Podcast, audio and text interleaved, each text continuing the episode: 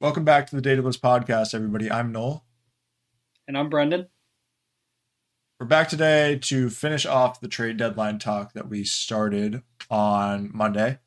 Um, we also have our first interview coming up uh, with our very special guest, the doctor, NBA doctor, uh, close friend of ours, volunteered to come on the podcast and kind of do our NBA preview. So stay tuned for that as well. Um, I know we have some NBA news to cover before we jump into that. So why don't we just get right into that? Yeah. So obviously, the details of Embiid surgery um, came out. They said that he's going to be gone for at least four weeks. Um, I'm guessing it's probably more likely that it's going to be longer than that. Um, mm-hmm. It's a it's not an easy injury to come back from, but if they're saying four weeks, I'm assuming he had the more simple procedure done. Yeah. Um, kind of aiming to come back. Um, so it's it's interesting to see how that'll play out, um, especially with his long term health, because this type of thing, as we talked about with guys that we're more familiar with, like Robert Williams, um, he had similar procedure done, and we could kind of tell that he wasn't quite the same afterwards um, from like an explosiveness standpoint. So uh, that being said, it it'll just be interesting to see how it plays out with uh, the 76ers and um, where they end up in the standings, if Embiid's ready to come back, um, and if they can make a run or not. Yeah, I mean, honestly, when I heard the injury news and heard the potential results of the surgery, I thought he was going to be out for the rest of the year thought they were going to take the ultra conservative approach and you know just get the season ending surgery. Um, there's also kind of a medium approach where they would try the rest and recovery um, and then go for a longer term surgery. I wasn't even aware of this you know midterm surgery where he's going to be able to play in four to six weeks. Um, i think that's great for the 76ers kind of question remains if they're going to be able to make the playoffs and you know be a competitor that time uh, of the year. And I think Tyrese Maxey is going to really struggle to get them there. One thing that I do think that they have going for them, and this might not be for this year, but it could be for next year, is Tyrese Maxey is going to get some opportunity as the primary scorer on that team. And so when Embiid comes back, offense is going to be a lot easier for the 76ers. And that's a great thing for them. I think, you know, when you get Tyrese Maxey, a young guy, some more ball handling responsibility. It's not like Embiid's taking too much of that right now, but, you know, primary scoring responsibility, he's going to get better at that. And Embiid's going to come back and make his life a whole lot easier. Yeah, that's a good point. I, I mean, I can see a world in which that works. Um, but I can also see a world in which they lack the chemistry in the playoffs if Embiid comes back just for the playoffs, I guess. Yeah. Um, so I can definitely see a world where that just doesn't work out like like you think it might. Um, but it is it is a alternative view that could work. All right, I like that perspective. Some optimism there. What else you got for news for us from this week, the last two days? Um, yeah, so the other thing that we kind of talked about um, was LeBron, you know, being in some trade discussions. Um, LeBron said that he's not going anywhere. He's not leaving the Lakers. Um, so it kind of just solidified what we were already kind of thinking. Um, he's with the Lakers. He's not going anywhere. And, you know, it's his league, anyways. Yeah, hundred percent. I don't think the Lakers would move him without you know his consent. And then we talked about this in our interview that's coming up, but the you know cost of LeBron probably isn't worth it for that many teams in the league. I can think of a couple that might make sense, but you know for the most part, LeBron is gonna go for a lot more than he's actually worth because there's a chance he brings a championship and there's other stuff that the doctor got into uh, pretty interesting. Yeah. And kind of our last piece of uh, news, I guess, that happened last night was Klay Thompson got benched with seven minutes and however many seconds um, left in the fourth. Um, the Warriors ended up um, winning the game, but kind of shows that they're in kind of a, um, a headspace that Klay is kind of on the way out. Um, it seems like they said that they're not going to move him at the trade deadline, but I don't know. He's their second scorer, um, second on the team mm-hmm. in points. It's hard to say because outside of Steph, there's not a whole lot going on for them outside of you know maybe a bright young star in Kuminga, but I don't really know, man. It's it's not looking good over there. Yeah, it's going to be tough. And honestly, I didn't think the Warriors dynasty would end like this. You know, it felt like Klay kind of had more longevity than Steph. He wasn't as, you know, for me, Klay had a couple big injuries, but he wasn't as, you know, mobile and reliant on that mobility of a player. Um, I think he was really good even when he wasn't able to move a whole bunch. You know, he scored what, like 63 points with eight dribbles or something that one time um, so I thought Klay was going to age pretty well, and his shooting was going to continue probably into his late thirties.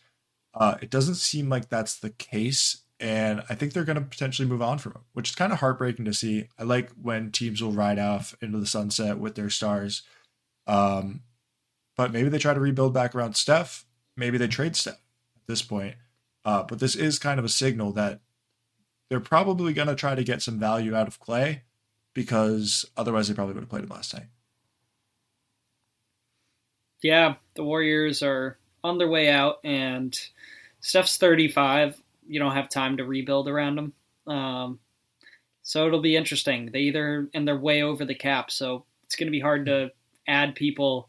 Um, and it might just be that they have to trade him or whatever, let him go. Um, so end of the Warriors dynasty in our eyes. Yeah, I don't think they'll be making a comeback next year anytime close to that. And if they do, we probably should stop talking about the NBA. I'm I'm good on that. Yeah. we can just stick with somehow figuring a way to talk about NFL news for 12 months of the year, which is why we transferred into the NBA because that's kind of impossible. Yeah. So outside of that, um, I think we can hop over to our remaining 15 teams that we need to cover for uh, the trade deadline. All right. Sounds good to me. So, so I know uh, we left the, off at the halfway point. Uh, mm-hmm. What do we got next? Yeah. So the next team we have is the Heat. Um, kind of an interesting team right now. They lack size. That seems to be the biggest thing. Um, they got plenty of speed. Um, they play good defense regardless. Um, but the the Heat definitely have a need to stop teams like the Bucks and the Celtics. Um, mm-hmm. They don't match up the same way they did with the Celtics last year, and for that reason, the Celtics, I think, right now in a seven game series are blowing them out of the water. Um, hope so. Yeah, I hope so too. That would feel good. But um, they they need to do something because they can't match up with Giannis. They can't match up with Porzingis or whatever. Um, so they need to add some guys. Some guys that have been rumored are um, I don't even know how to say this guy's name. Ayo Dosunmu. Um, another one was uh, Chris Boucher and Nassir Little. Is it Chris um, Boucher? is is it? I think that's Boucher. Some, I think that's the one I can Bob, correct you on. I'm not sure about got, that first name. yeah, we got Bobby Boucher. Um, yeah, so they need to add some length. I don't know what your thoughts are over here. Yeah, I definitely need to add length. Um, but it seems like they're kind of in a tough situation where they don't have many more assets after the Terry Rozier trade. So I don't really know what they can do. Um, there aren't a whole lot of cheap, you know, bigs on the on the market right now. And there's definitely, as we talked about the other day, there's not a whole bunch of cheap wings either. Um, mm-hmm. So I think they're going to struggle to find the the guy that they need for the value that they have, and realistically, that's going to put them in a really tough situation when they're trying to, you know, build around kind of the young core that they have now, but while maintaining Jimmy Butler and trying to compete now as well. So I think they're in a tough spot. I like some of the names mentioned here, but yeah, I think they're going to try to figure something out, but it's probably not going to go too well. Yeah, they definitely lack that length, and they're definitely a three and D team. Um, it's just going to be whether or not they can defend the paint. It looks like because we know they can shoot, and we know that they play smart basketball. They got a great head coach, um, but if the pieces aren't there, it just doesn't matter. Yeah. Let's move on to the Bucks. Uh, let's try to keep it moving this time. We got a pretty long interview coming up too, so we're gonna try to stick under an hour fifteen or whatever we end up at. So. Uh, so then we got the Bucks. Um, the Bucks rumored with Matisse Thybulle, Royce O'Neale, Kris Dunn, um, some good pieces. They really just need to add some depth. Um, add a guy who can shoot. Um, that would be nice. Um, but otherwise, they're they're a good team. They don't necessarily need to add anybody. It's kind of the same way the Celtics could add some depth, but um, I think I would kind of contest that point right there. The Bucks have gone from fourth to twenty second in the NBA in defense ever since the Damian Lillard trade and moving off of Jrue Holiday. So they need to add some defense at, you know, guard, particularly shooting guard. Um, the ideal trade target for the Bucks right now would be somebody like Alex Caruso, uh, who would you know make a huge defensive step up. He's I think he's been a, an instrumental factor in the Bulls having like a top ten defense last year, and could really help them step up on the Bucks. But they're not going to be able to afford him. So, you know, finding a defensive focused wing, potentially bringing back in Malcolm Brogdon or not wing, sorry, shooting guard, potentially bringing back Malcolm Brogdon would be like their best play here. Um, and then there's a few other guys I can think of around the league that would also fill that role, but yeah, they need more defense for the most part. Yeah, that makes sense to me. Um, the next team we have is the Timberwolves. Uh, they're rumored with Tyus Jones, Doug McDermott, Monte Morris. Um, basically, with this team, they're playing beyond, I think, what any of us really expected. Yeah.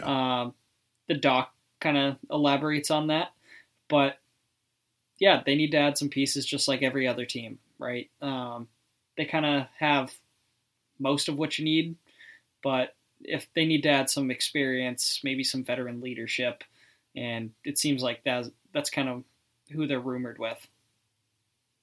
Yeah, hundred percent. I could. I think maybe a good piece for them that I'm not seeing mentioned here would be like uh, Bruce Brown. Mm-hmm. Um, yeah, he's somebody that I think we could talk about with the Bucks before. He adds def- defense, he adds a veteran presence, he adds some shooting, and he's going to fit a lot of those holes and pretty much be a good player on any team. Um, so he could fit right in with the Timberwolves here. Yeah, I like that as a fit for them. Uh, the next team we have is the Pelicans. So the Pelicans need to add another big man alongside Zion, because um, Zion really isn't big other than yeah. round. Um, so Jarrett Allen is a target that's mentioned. I really just don't see him going anywhere. yeah, uh, that's an insane take. I don't know who wrote the yeah. article that we're looking at. You know, all respect to them, but man, Jarrett Allen is not going anywhere.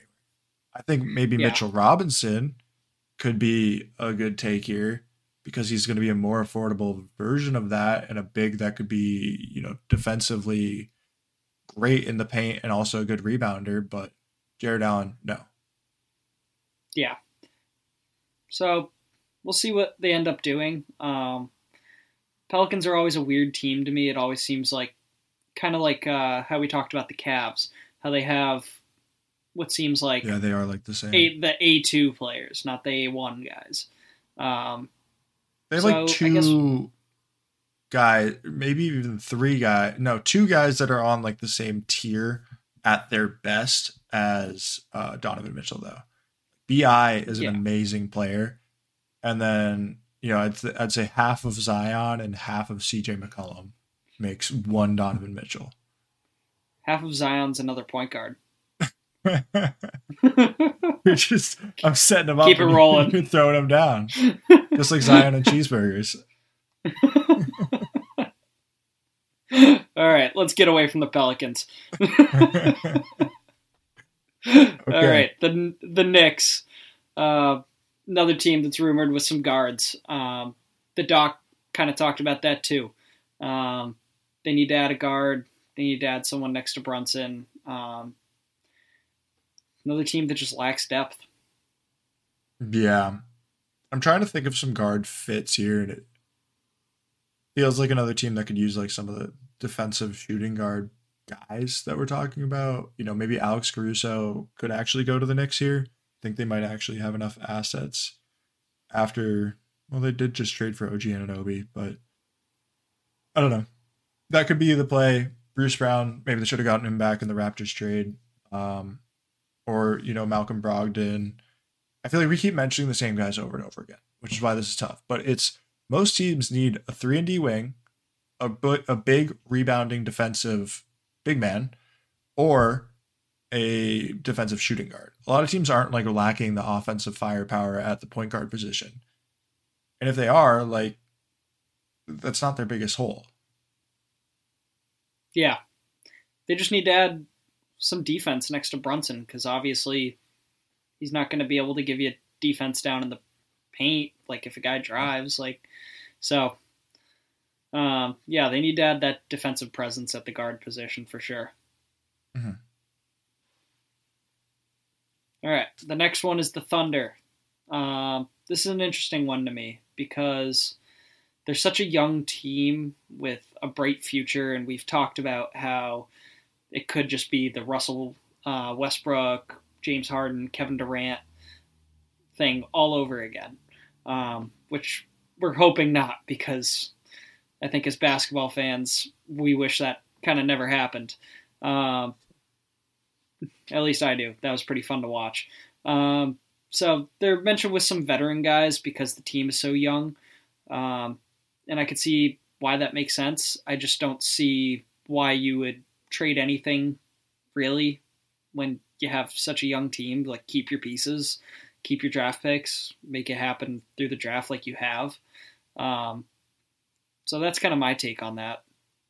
I completely agree, but I think I see one piece here that I actually like, which is Kelly Olynyk. He's gonna not. I mean, theoretically, it shouldn't cost you that much, but Danny Ainge is probably gonna step between you and Kelly Olynyk and you know crush your hopes and dreams. But I think he could add some size outside of Chet on that team, and I think he could also be a good mentor for Chet. Um, you know, Kelly has a ton of experience in the league. He played for the Celtics for a little bit. I think I loved him. I know most people loved him. One playoff game, he had like 33 points. Lost yeah. my mind. Um, he, he has, he, you know, he's won games in the league in the playoffs. He's played at that, you know, big position for a long time, and I think he could really help be a good role model for for Jet. Jet. Yeah, the Jet. um, role model for Jet yeah, so I could see that being a good fit as well. I just don't see the Jazz moving him. Um, Probably not. Yeah, that's the weird thing about the NBA is like there's only so many guys, so I don't know. Do, does a team that is trying to win like get rid of a guy? Probably not, right? But who knows? No. Yeah, makes sense. Let's move on to the Magic. Yeah, so the Magic. Um, it's an interesting one. I'll let you start off. I love the Magic. I think they're an awesome team, but they can't keep, you know, running out the same guys at, you know, point guard.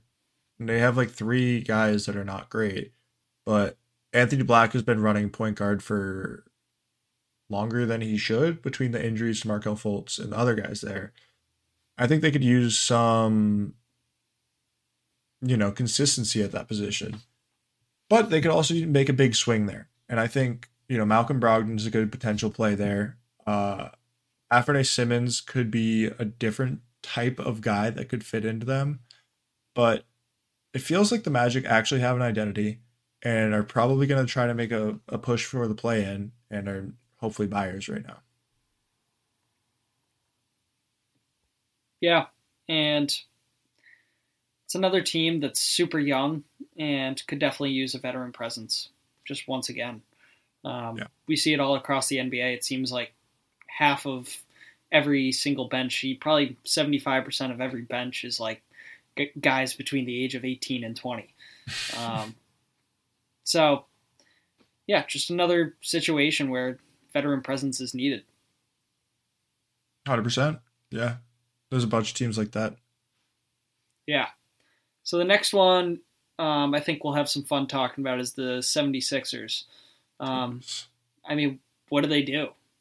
You don't you don't know where you're going to be going into the playoffs.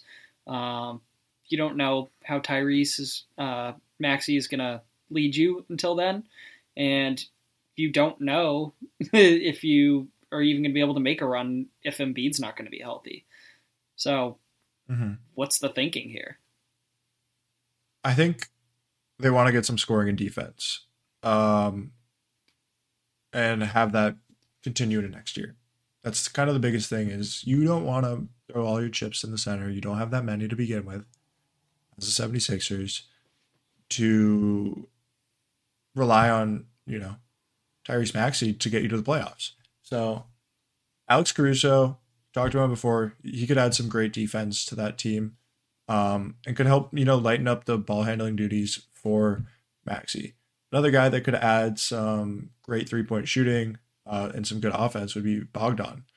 Um, and it looks like the the Hawks might be sellers at the deadline anyway if they move on uh, from Dejounte Murray, but it, it does feel like Bogdan might be a little bit of a bigger part of that core because he has been so consistent for you know a few years.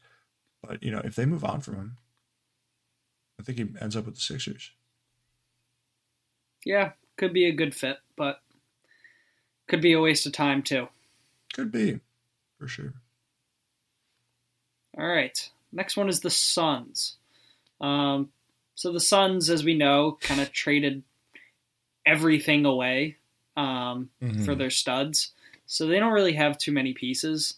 Uh, I don't. I don't know what they could possibly, you know, muster up without completely fucking their future, um, because they have Bradley Beal, Kevin Durant, um, which is a great duo. Um, but obviously they need depth. Um, so you could pretty much plug in any name we've said in the last two podcasts, and I think they're a good fit. I completely agree. Yeah, I, I don't care if they completely fuck their future. Um, they just have to go all in no matter what. Their future's already fucked if they don't win. hmm Yeah, it's the whole point. They're they're here to win, and they're riding on the back of their stars. Mm-hmm. Let's keep So- it rolling. Maybe they could trade for some confidence for Bradley Beal Yeah. in the playoffs. Um, Portland Trailblazers. So their number one need um, is draft picks. Yeah, Um, not sure. that's their number that. one need. Yeah, they are garbage. Um, they'll probably be in the same situation as the Pistons next year. Um, they're going to trade everybody away, and rightfully so. I don't. I don't see why not. Yeah, it sounds like Jerami Grant might not want to be traded for them. Um, Too bad. Yeah, he has a pretty good contract for five years, one sixty. Uh, I think he could be a good fit on a lot of these teams looking for you know that additional piece to move forward. But yeah, right now they're sellers and they need draft picks. That's a good way to sum it up. Yeah, and if they were to go get anybody, they need to get some young guy, up and coming, um, maybe not reach his full potential at all yet. Otherwise, you know, getting rid of any assets they have doesn't make sense. Yeah, absolutely. All right. Next, we got the Kings.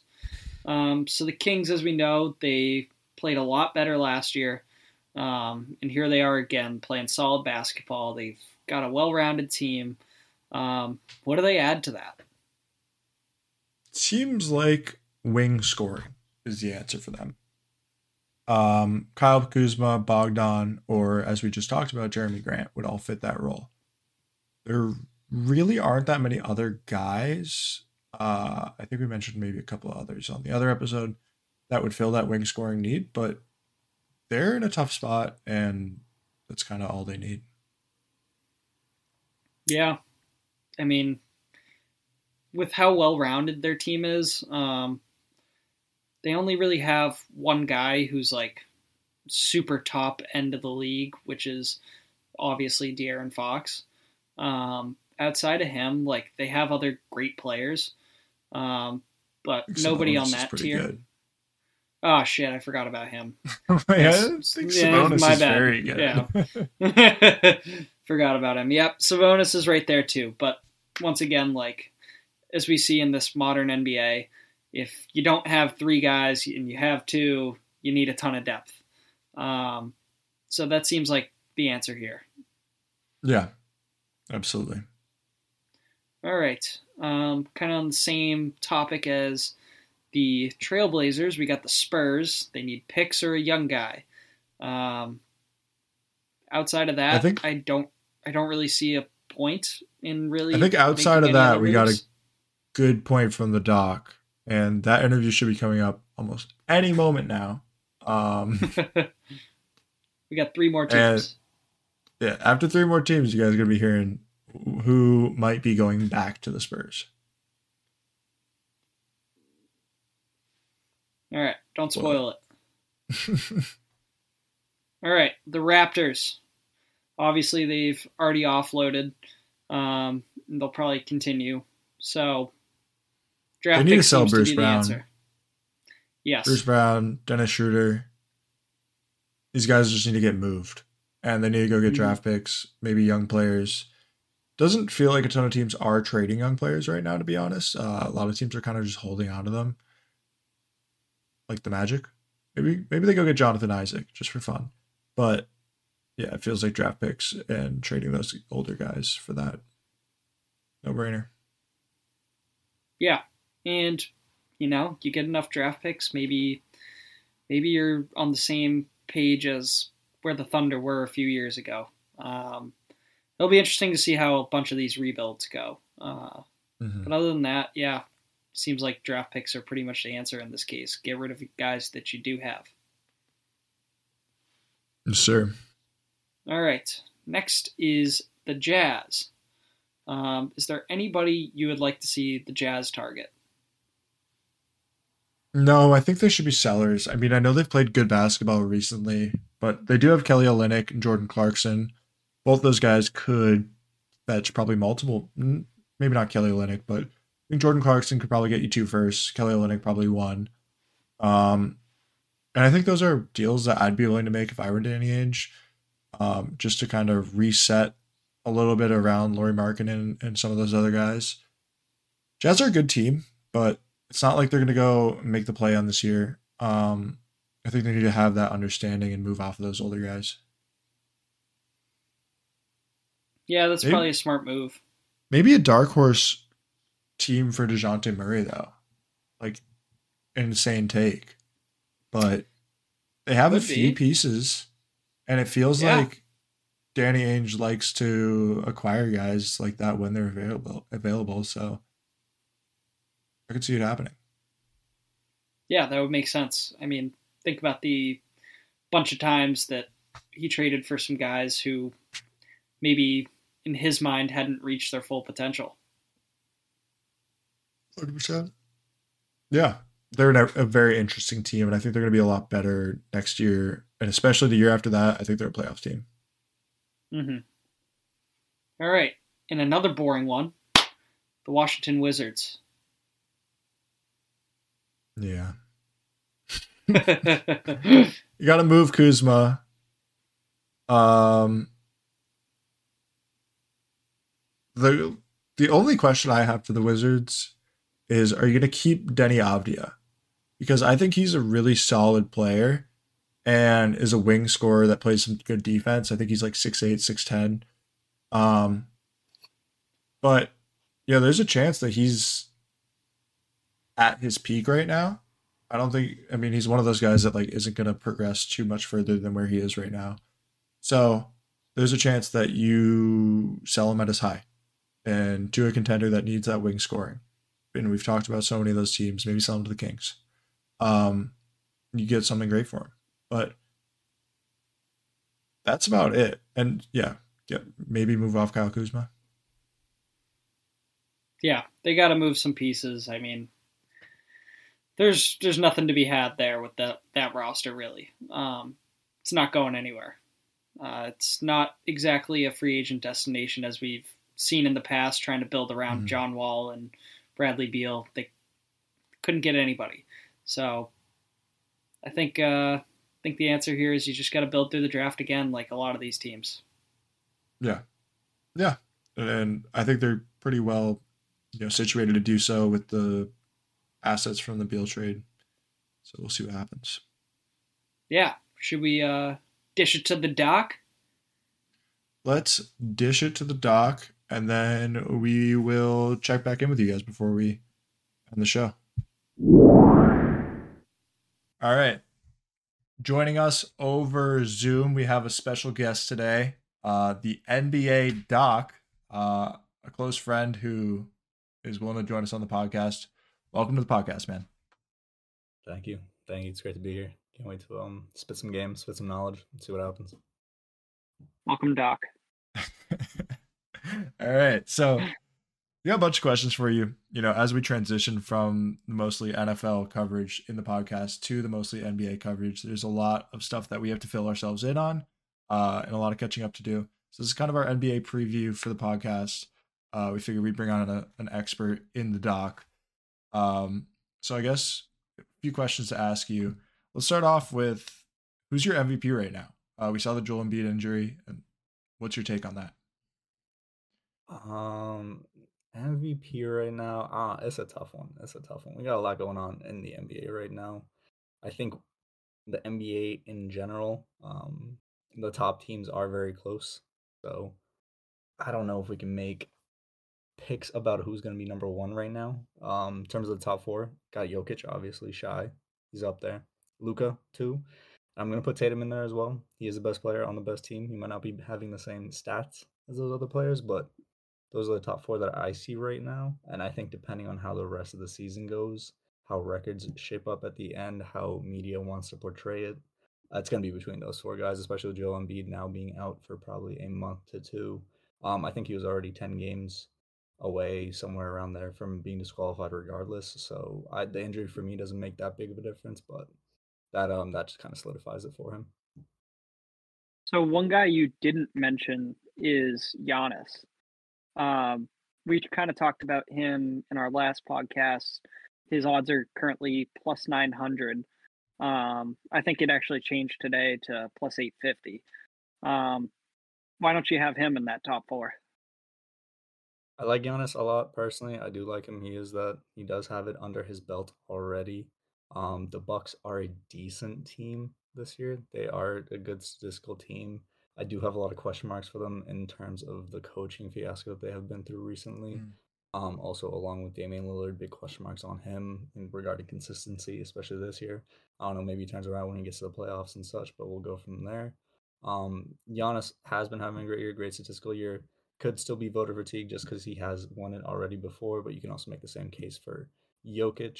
Um, so I'd say he's also up there too. Um, probably interchangeable with the rest of those guys, but we'll see how he does when he comes out of the East, and especially if the Celtics do come out the number one seed uh, with a big lead in the standings. I don't see him making as big of a case for it. Yeah, makes sense. Feels like some of those voters have gotten some Giannis fatigue as well, so I think that could contribute to it. Um, I think one thing important for us to catch up on the NBA, you know, we have a good idea of the season and, and the season standings from last year. But who are your most improved teams and who are the teams that have fallen off the most? Um, so most improved teams. I guess I'll start from the East first. I'd say probably my number one most improved team. This could go either way, to be honest, but I say Pacers is up there for number one. Um, think Halliburton has been absolutely amazing this year. Miles Turner has been playing extremely well this year. Um, they also added Siakam onto their team. I think that's probably one of the bigger trades that are going to be made regardless, um, even with the trade deadline coming up.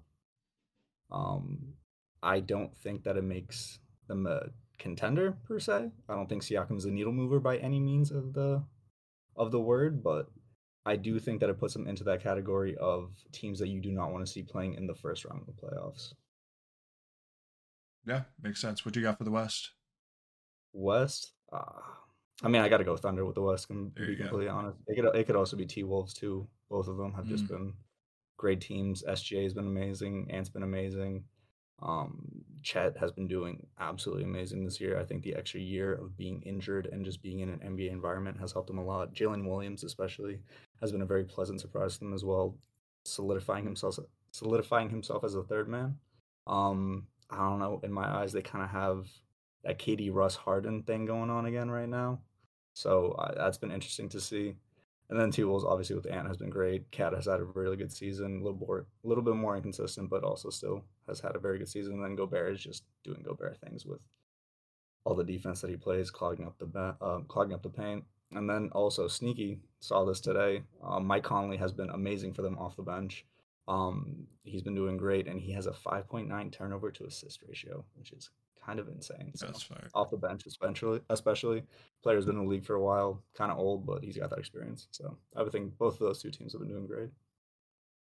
Yeah, we kind of referenced the Harden Westbrook We did. KD thing the other night. Um, so that was kind of funny. But um, who do you have right now as kind of, I guess, your favorite from each each conference? Um, not to be biased, but I do have to say the Celtics coming out of the East. Why? I think they they are the A one personally. Um, the, they have the best five man in the league, best starting five in the league. Their bench still needs a little bit of work, but with the trade deadline coming around, they got that uh, trade TPE to use too. So I think they could really buff up their team, their bench, hopefully. Um, I know for the first 50 games of the year, they've had the third hardest schedule, and they're first in the East right now by a good margin, and now have the second easiest schedule for the remaining 32 games after the, the All Star break. So I'm sure they can solidify their lead as first and take that momentum with them into the playoffs. Um, below them, I'd put the Bucks. I like I said, I do have the question marks about them regarding coaching, Dame, um, their defensiveness, obviously with losing Jrue Holiday. Um, Mhm. and then Cavs and Knicks obviously can make some noise in the East too, but I'm not too too sure about those ones. I think they make it second round definitely. Maybe they make it to the conference finals, but we'll see from there. And then obviously the Heat are always the dark horse. So we'll see how they turn on turn around their season towards the end of the towards the end of the season. Yeah, makes a ton of sense. I, I like a lot of those picks. Um, I think one thing to consider when we're talking about, you know, teams coming out of the East, teams coming out of the West, is we're coming right up on the trade deadline. Um, do you have any trades or you know trade pieces or teams that you could see involved in these trades that you know you're keeping an eye on, or you know what do you what are you thinking there? So personally, for the trade deadline, um, in recent memory, I think this is probably one of the weaker trade deadlines I remember. Um, I think that has a lot of reasons. Um, I think all the big trades have basically happened already throughout Mhm. the entire course of the year. Harden to the Clippers was the big one. OG to the Knicks, Siakam to the Pacers. You know, Rozier to the Heat, just to name a couple. But those are those are the big ones, and those got done before the trade deadline. I don't think there's that many big names still left that could be traded. I think the biggest right now is probably Dejounte. He's in a good amount of trade rumors. Maybe to the Knicks, maybe to the Lakers. I don't know. They've kind of died down a little bit. Uh, Bulls have some trade rumors. Maybe DeRozan, but he's got a bad contract. He's not doing. Uh, Caruso's in there as well. They did have LaVine, LaVine in trade contracts, but um, now that he has the season ending season-ending injury, um, I don't think he's gonna be he's gonna be going anywhere. So I don't think many trades are gonna get made. I think if you do see a trade being made before the deadline, it's gonna be bench pieces getting moved, um, either to add depth or to just give a couple more draft picks to teams who are tanking right now. Yeah, makes a lot of sense there too. Yeah, you mentioned uh, the Cavs, and we we were kind of talking about them and um, and why we didn't think uh, they could really compete. Um, currently, they're sitting at tied for second, um, five games behind the Celtics. Um, kind of, what's your reasoning for not believing in them? I just don't think that they have all the pieces that you might need for it. I think Donovan Mitchell is a great player. I think Evan Mobley is a great up and coming player. Jarrett Allen's very nice. Um, Darius Garland is also in the conversation as well. They do have good pieces all around.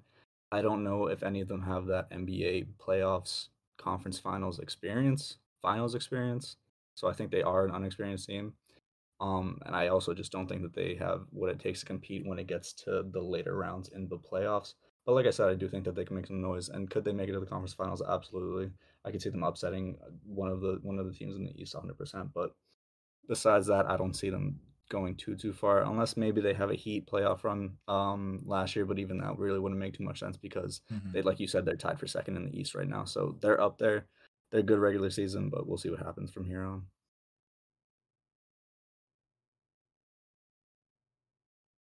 All right, I guess. Yeah, we... it seems like they have some. Well, it seems like they have some pretty good depth.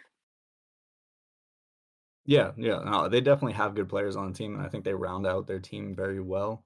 But is Donovan Mitchell enough to be the number one to push you into the playoffs and get you all the way to that point? I don't know about that one. Yeah, that was kind of our question. Sounds like yeah, our takes have been decent so far. yeah, I, I, I was say, we're, we're linking up. This is perfect. um, I, I wanted to ask you about a couple, you know, crazy speculative trades. Saw a couple things. I mean, we've talked about a couple. We talked about Jaren Jackson Jr. to the Celtics for Jaylen Brown. Just kind of a ridiculous thing. And that then wild, one other thing that came up is LeBron James uh, said that he'd thought about, you know, being with the Knicks a few times in his career. Seems like Rich Paul kind of shut down the idea of him actually wanting a trade. But do you think there's any world in which the Lakers trade LeBron? And just for the fun of it, what do you think they'd get for him? I'd say if the Lakers do trade LeBron, Jeanie Buss and Rob Pelinka have some of the biggest nuts on this planet.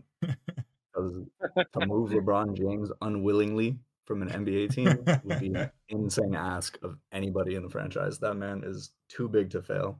But I don't even know. There are a few teams like it's tough at this point because I mean, how many teams want LeBron James? Obviously, every single team wants LeBron James, but how many teams are willing to give up what they need to give up to get LeBron James and mm-hmm. still see themselves in a winning position? So, I don't know what they get for him to be completely honest. I'm sure it'd have to be upwards of four or five first rounders, a couple second rounders, probably like three good bench players at least. So, I don't know too much about that that portion of it, but it would be very interesting to see LeBron get traded. Although I don't think that's going to happen in any any means.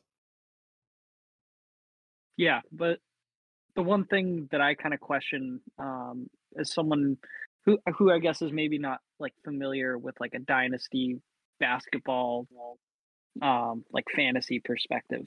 Um, because like obviously that kind of correlates to how real trades go down.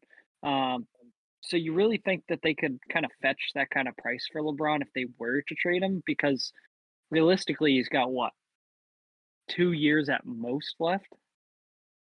Do I think he's worth that price? No, absolutely not. As a player, I don't think he's worth that price. However, when you get LeBron James on your team, it is not just LeBron James that you're getting on your team. You're getting everything that comes with LeBron James being on your team. So the money alone brought into that will drive up his price, and that won't be something that you can refer to per se on the on paper because you can't how do you quantify how much money a player brings into your franchise in terms of draft picks right that doesn't make too too much sense but asking price for something like that to happen would be I, I think it would be a bit ridiculous and not worth it obviously at this point which is another reason why it leads me to believe that no team will actually trade for lebron just because of how much they'd have to give for him and even though he is still putting up 26 27 points a game year 38 I, I I don't know how many teams would want to make that investment at the moment. Mm-hmm. I guess uh, one other player that I wanted to ask about, and a player that we've seen in some trade discussions, but you know it seems like his contract extension talks stalled out, is Klay Thompson.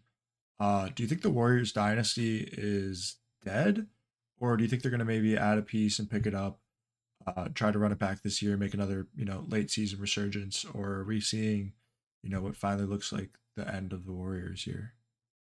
Yeah, so the Warriors are also on one of my teams in the West that have been the biggest disappointment this year, um, for pretty obvious reasons. Think the team in general is still kind of eh. I think the whole offseason situation with Draymond and Jordan how to how to play into things. His suspensions throughout the season have been a completely other thing. Klay playing this year has just been god awful to watch, and it's only getting worse really. So I don't know if they got the team right now. They do have Steph going crazy. He put up sixty that other night. They have I think Kuminga's great. I think he's going to be a great player too. He's probably their one good young piece. Him and Brandon uh, starts with a PF. I'm blanking on his last name, but him those those two are pretty good. And I just saw notification today that Wiggins is currently in some trade rumors right now. Mm. So I think that they're in the process of blowing it up because I don't know how much they can realistically put onto their team to make them into a competitor versus what what's out there right now, especially in the West too. The West is too strong right now. So I don't see them I don't see them making a late push by any means. So I guess the uh kind of problem here, right, is that they have Steph. um, if they're to, you know, sell every piece that they have on the team, like, what happens with Steph? I guess it just depends on what they can get back for what they sell for the team. I mean, how many yeah. players are available at this point that can really make a change? Not too many. So unless players want to make a big trade, but it's also what do they have to trade? Because realistically, the Draymond has no trade value. Klay has no trade value. Wiggins probably has a little bit of trade value. We'll see how that goes, especially with the trade deadline not being too too active. I'd say Kuminga is probably number one on their trade value list, but I don't see them letting him go at the moment unless they really really want to make a late push and then use him as kind of the centerpiece in a trade package, which I think some teams would bite for. But I don't know who they'd be getting back for that realistically. Yeah, and they're also well into the luxury tax, so yeah, that that also makes a difference in what they're able to do. Yeah, they are they are not the best setup right now. Um, I think they are definitely on the latter stage, and I am not sad about it at all. I hate the Warriors franchise, and I am very glad to see them go down, burning and crashing. All right, I want to ask you about kind of the biggest piece of the trade deadline. that I think we we missed uh, Dejounte Murray. Where do you think Dejounte Murray ends up? What do you think he fetches uh, in a trade package? Um, do you think it's really worth it trading for him when he feels like he's kind of given up on the defensive side of the ball for the Hawks? Uh, is that just kind of more of a phase, or do you think that's something that's going to stay stick with him for the rest of his career? Um, I really, I kind of think it's a phase, to be honest. I am a big Dejounte Murray fan personally. I love the way that he plays. I think that is more of a testament defensively to the Hawks as a team Okay. because they are a horrible defensive team and have been a horrible defensive team ever since Trae Young got onto the team. The Hawks are also in my other conversation of one of the more disappointing teams in the East, just because I think it's over with what they got going on. They made they don't really get Trae any help at all. The only thing they really did of note over the off season was get rid of uh, John Collins for some potato chips, a couple draft picks, nothing mm-hmm. crazy, right? So they don't add anything to him. I think trade packages for Dejounte. Um, I think Lakers were the big ones, but now that kind of cooled off a little bit. I know Knicks are in the running for that, so that'd be interesting. Though I don't know what they'd give up just to put him next to Jalen Brunson, who's also having a sneaky MVP season. I don't know if I'm going to put him up there exactly, but he's having an amazing season this year. Um, I know another interesting trade package I saw would be Dejounte back to the Spurs, which I personally would love to see, and I think the Spurs have the ability to make it happen. So I think if you combine Dejounte with Victor, that, that could be crazy. We could be seeing something crazy down there. But um, I don't know. We'll see. But I guess most trade talks have cooled off regarding him. So I really don't know what the Hawks do at this point. Their franchise is uh, slightly incompetent, to be completely honest. sure seems like it. Yeah, they don't. They don't help out any of their players at all. Um, something we talked about the other night um, was what's going on with Detroit because we were talking about some of the potential trades that could happen, and Detroit was mentioned in a couple um, trades with receiving guys, a couple sending. Like, where where do they go? Yeah, I'm I'm gonna be completely honest. I have watched an abysmal amount of Detroit Pistons games this year, which I'm sure I don't I don't blame you. Yeah, I'm sure most people are in the exact same boat as me on that one. So I don't know too too much about their team and the depth that they got going on. I know they got Ausar on their team. He's great. Uh, they got Cade Cunningham, obviously. Um, Jaden Ivey's all right, um, I guess. Killian Hayes, he's making trade requests, so I don't really know what's going on in Detroit at the moment. He's not nearly good enough to be making trade requests right now. So I maybe they trade off a couple of their older guys. I'm not too too sure what the vets on their team are looking like right now. Maybe they can get a couple second rounders back for that first at most, but I think they just keep going with what and keep going with the tank right now. Their season's too far gone to be redeemable to any any mean any means. So they keep going with that. Use their draft picks. Hopefully they hit on one. Although this is a pretty weak draft class coming up, so we'll see what happens with them in the offseason. But I don't see them making too too much noise, especially since Detroit is not a hot place of um not exactly a free agent uh, destination. All right, so appreciate you again for being our first interview. I want to ask you one more question before we let you go here. Uh, who is your favorite, and you can't say the Celtics this year? Who do you have to win it all? Who do I have to win it all this year? And I can't say the Celtics. I think they're. I think if you take the Celtics out of the equation, because like I said, I think they do have the best starting five in the league, and with a couple minor tweaks to our bench, I think it would be a great team overall. Consistency is obviously their number one thing, and it's always been their number one thing. But taking them out of the equation, I think it opens it up a little bit. I don't know if there's a clear cut number two from what I've seen. Um, obviously OKC and the T Wolves are leading it out in the West right now, but both of them are pretty young, inexperienced teams, mm-hmm. especially OKC. So do I think that they make noise in the playoffs? Absolutely. Do I see one of those two making it to the Western Conference Finals? Absolutely. Who are they going to see right there? They're going to see the Nuggets right right there. I don't think the Nuggets are going to be going anywhere. They lost Bruce Brown um, over the offseason, obviously, but their team is still good as ever. Um, yeah, they're just a great team overall. So I think besides them, it's gonna be it's gonna be those three up there. I think the Clippers definitely make an argument for it too, but that is gonna be big question marks around if they can keep their starting five healthy, especially with the wear and tear that all of them have on their bodies at this point. It is a bit of an older team, so we'll see. Hopefully, they don't have too many Game Seven playoff series because if they have too many of them by the time it comes to the Western Conference Finals, I don't know how they'll hold up. Yeah. So I think they're big contenders too. And then out in the East, mm, like I said, Bucks are there, but besides that, Knicks, I don't know, Cavs, but neither of them. I see them. I see them getting. It's either going to be Bucks or Celtics coming out this time too. All right. Well, appreciate you for being our first guest. As I said, you know. Yeah, it's great. great Fortune favors the bold, or whatever you know, Matt Damon Something said. Like Carpe diem. the brave. The brave, whatever. Uh whatever saying works best. Yeah, man. Appreciate, you know, having you, Doc, and, and hopefully we'll have you back for more. Yeah, absolutely. If you Thanks, guys want to have me, hop back on. All right, everybody. Hope you appreciated the interview with the doctor. Um, there should be more like that to come in the future. Uh, we have a few guests that are interested in coming on the podcast as we continue to grow here. Um, yeah, just a reminder. Uh, you know, we're trying to grow right now, so we started TikTok. We have YouTube where we post, you know, the videos from this podcast, and if you want to go check it out, that'd be much appreciated over there. If you, you know, like, subscribe, and hit the bell there.